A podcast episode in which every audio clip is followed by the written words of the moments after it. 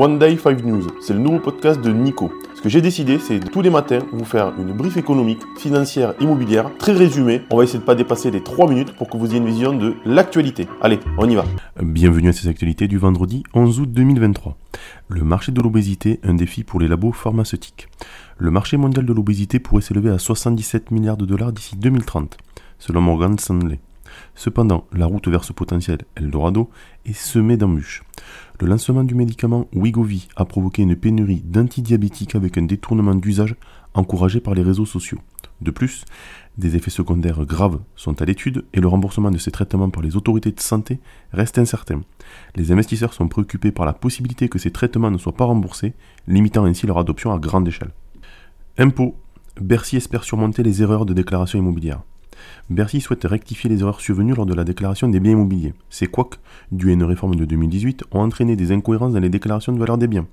Pour résoudre ce problème, l'administration fiscale a mis en place un dispositif permettant aux contribuables de corriger leurs déclarations en ligne. Cette initiative vise à simplifier la procédure et à éviter d'éventuelles sanctions pour les contribuables. Opération à plus de 8 milliards, naissance d'un titan américain du luxe. Une transaction monumentale dépassant les 8 milliards d'euros est en gestation pour ériger un mastodonte du luxe en Amérique. Cette manœuvre stratégique ambitionne de renforcer la stature des États-Unis sur l'échiquier mondial du luxe. Si elle aboutit, cette fusion pourrait bouleverser le marché, positionnant le nouvel acteur face aux géants européens du luxe et redéfinissant le paysage concurrentiel. SNCF, achetez vos billets maintenant, payez en trois fois.